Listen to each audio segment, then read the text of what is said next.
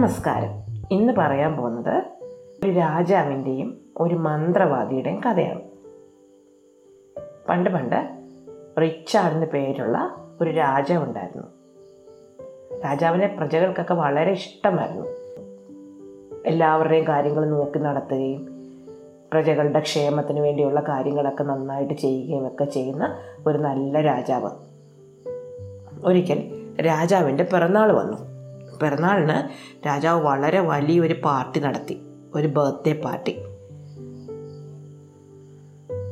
പാർട്ടിയിൽ ഒരുപാട് അതിഥികൾ വന്നു. അതിഥികളൊക്കെ രാജാവിന് ഒരുപാട് സമ്മാനങ്ങളും കൊണ്ടുവന്നു. കൂട്ടത്തിൽ ഒരു മന്ത്രവാദിയും ഉണ്ടായിരുന്നു.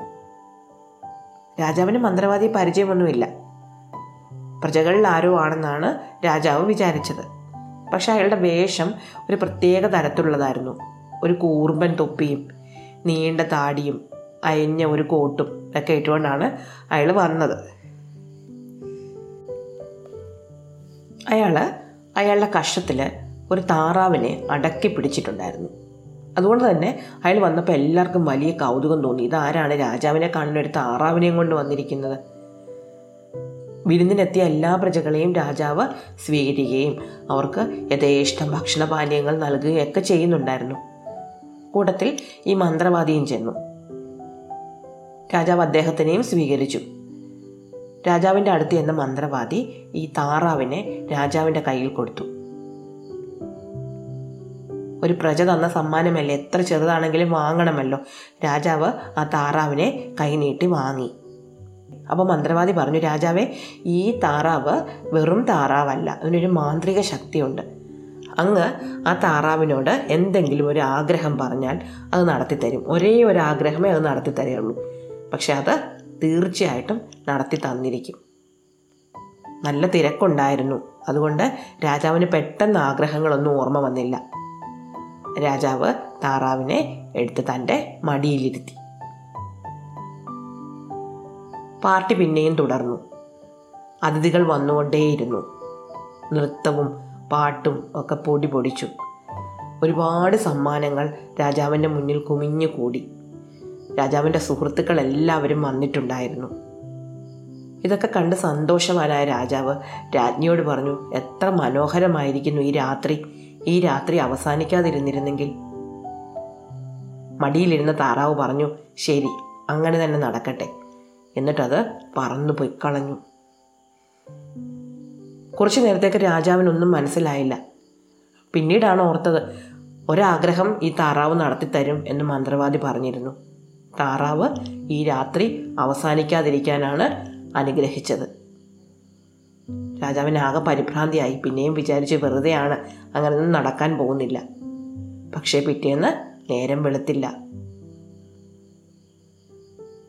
ആദ്യമൊക്കെ എല്ലാവർക്കും അതൊരു രസമായിരുന്നെങ്കിലും പിന്നെ ബുദ്ധിമുട്ടായി തുടങ്ങി.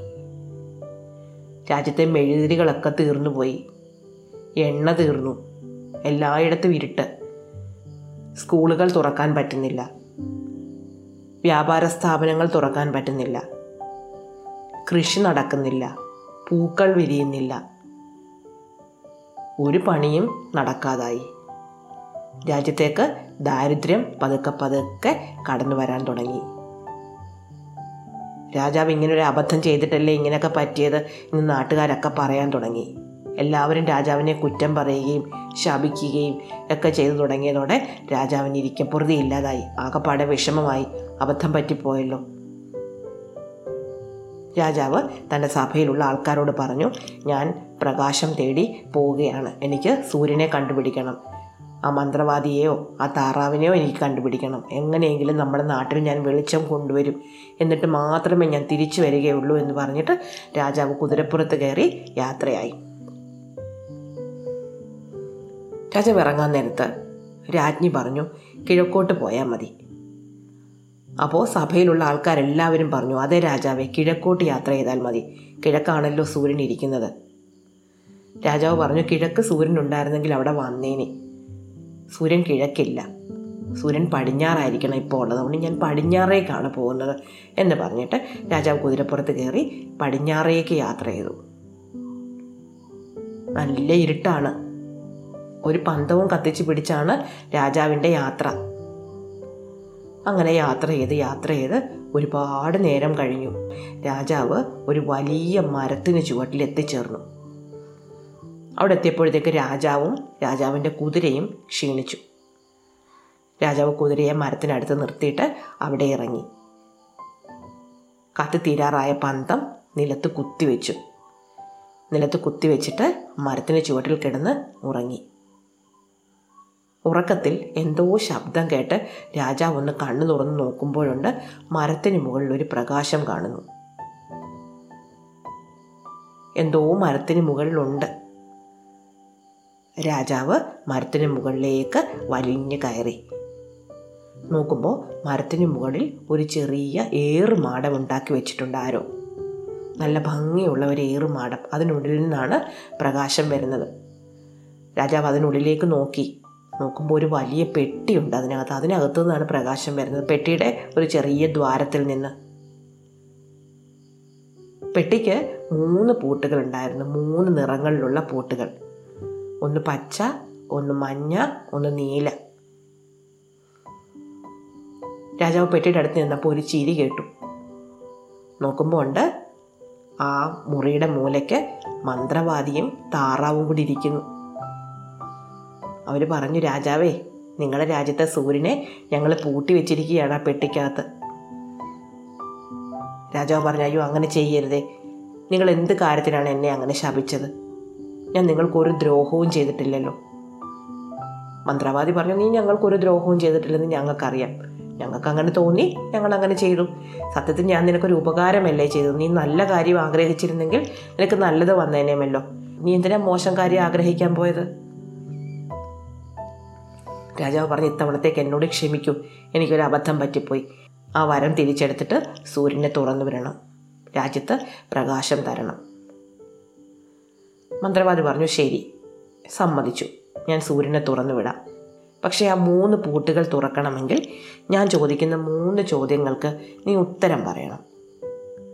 നീ ഉത്തരം പറഞ്ഞില്ലെങ്കിൽ നീ എൻ്റെ അടിമയായിട്ട് ഇവിടെ താമസിക്കുകയും ഞാൻ പോയി നിൻ്റെ രാജ്യം ഭരിക്കുകയും ചെയ്യും. രാജാവ് കുറച്ചു നേരം ആലോചിച്ചു. സമ്മതിക്കാതെ തരമില്ലല്ലോ. സൂര്യനില്ലാതെ നാട്ടിലേക്ക് തിരിച്ചു പോകാൻ പറ്റില്ല. രാജാവ് പറഞ്ഞു, ശരി, ചോദിച്ചോളൂ. മന്ത്രവാദി അഹങ്കാരത്തോടെ ഒന്ന് ചിരിച്ചു. എന്നിട്ട് പറഞ്ഞു, ഒന്നാമത്തെ ചോദ്യം ഇതാണ്. ഞാനൊരാളാണ്. ഞാൻ നിങ്ങളെക്കാളും ചെറുതാണ്. ഞാനൊരു കുന്നിന് മുകളിൽ കയറി ആകാശം തൊട്ടാലും നിങ്ങളായിരിക്കും എന്നേക്കാളും വലുത്. അപ്പോൾ ഞാൻ ആരാണ്? രാജാവ് ഒന്ന് ആലോചിച്ചു. കുന്നിന് മുകളിൽ കയറി നിന്നാലും നമ്മളെക്കാളും ചെറിയ ആൾ അതാരായിരിക്കും? രാജാവ് ചിരിച്ചുകൊണ്ട് പറഞ്ഞു, അത് ഉറുമ്പാണ്. ഉറുമ്പിൻ്റെ കുന്ന്. ഉറുമ്പിൻ്റെ വലിപ്പത്തിനനുസരിച്ചാണ് കുന്നിൻ്റെ വലിപ്പം. ഉറുമ്പ് വലിയ കുന്ന് അല്ലെങ്കിൽ ആകാശം പൊട്ടുന്ന കുന്ന് എന്ന് പറയുന്നത് നമ്മളുടെ പാദത്തോളമേ വരൂ. അതുകൊണ്ട് ഉറുമ്പ് കുന്ന് കയറിയാലും ഉറുമ്പ് മനുഷ്യനേക്കാളും ചെറുതായിരിക്കും.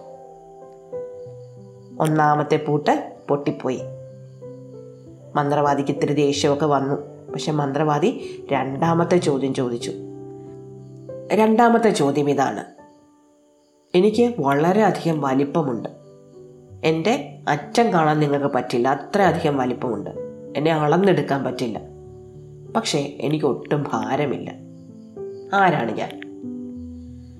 രാജാവ് പറഞ്ഞു, ഇത് വളരെ ലളിതമായ ഒരു ചോദ്യമാണ്. അത്രയധികം വലിപ്പവും വിശാലവുമായ ഒന്ന്, എന്നാൽ ഭാരമില്ലാത്തത്, അത് ആകാശമാണ്. രണ്ടാമത്തെ പൂട്ടും അഴിഞ്ഞു വീണു. മന്ത്രവാദിക്ക് നല്ല ദേഷ്യം വന്നു.